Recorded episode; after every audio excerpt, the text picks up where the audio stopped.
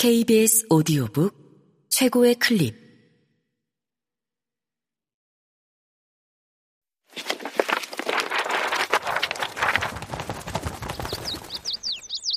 케이비에스 오디오북 김미경의 마흔수업. 김미경 지음, 김봄 읽음. 일부. 오늘도 불안에 지친 마흔에게. 마흔 즈음의 내 인생 성적표. 사람들은 내가 하루아침에 스타 강사로 반짝 뜬 줄 안다. 사람들이 나를 알아보기 시작한 건 사십 대 후반부터였고, 이전엔 십오 년 넘는 무명 시절이 있었다는 사실을 잘 모른다. 내가 방송에 처음 출연한 건 사십 대 중반대다. 그때도 별로 유명하지 않아서 나를 알아보는 사람은 많지 않았다. 이 글을 읽고 있는 당신이 아는 김미경은 대부분 사십 대 후반부터 오십 대에 만들어진 김미경이다. 티비에서 내 이름을 내건 김미경 쇼를 진행한 게 마흔아홉의 일이고, 나의 대표작이라 할 만한 저서들도 대부분 쉰 전으로 썼다. 스물아홉부터 사십 대 중반까지 십오 년간 나는 아무도 알아주지 않는 무명 강사일 뿐이었다. 지금 돌이켜보면 마흔 살의 나는 그야말로 답이 없었다. 음대 출신 강사라고 기업의 교육 담당자들에게 무시당하기 일쑤였고, 나와 동급이었던 강사들이 점점 유명해지는 것을 지켜보며 열등감에 시달렸다.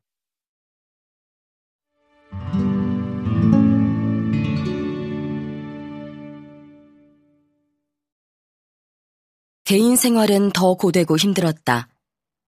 죽어라 맞벌이를 하는데도 워낙 기반 없이 시작해서인지 마흔이 돼서도 집이 없었다. 매달 적금에 보험에 생활비까지 내고 나면 아무리 벌어도 돈이 쌓이질 않았다.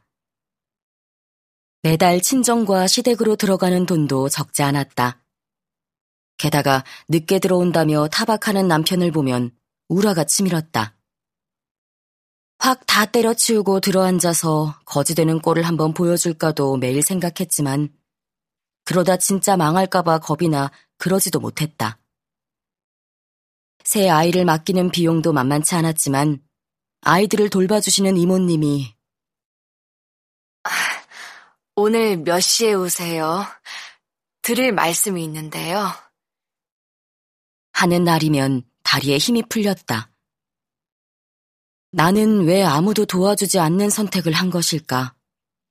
이렇게 계속 살면 지금의 문제가 해결되긴 하는 걸까?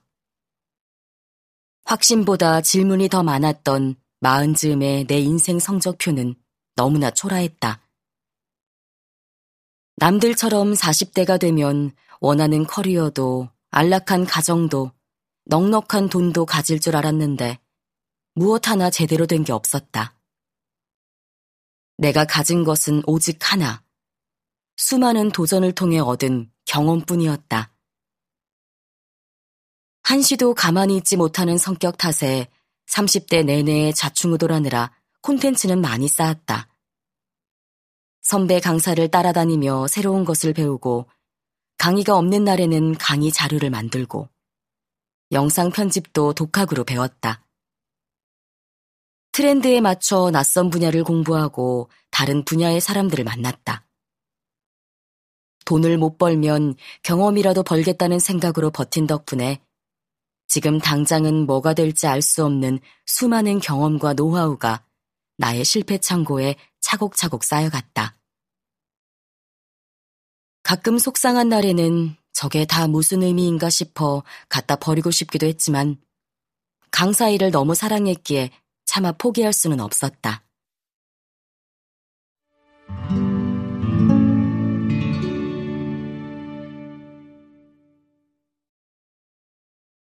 그런데 어느 순간 재미있는 일이 생기기 시작했다. 도대체 쓸모라고는 없어 보였던 하나하나의 콘텐츠들이 쌓이면서 절대적 양이 많아지니, 그것들끼리 서로 연결되면서 생각지도 못했던 새로운 콘텐츠가 만들어진 것이다.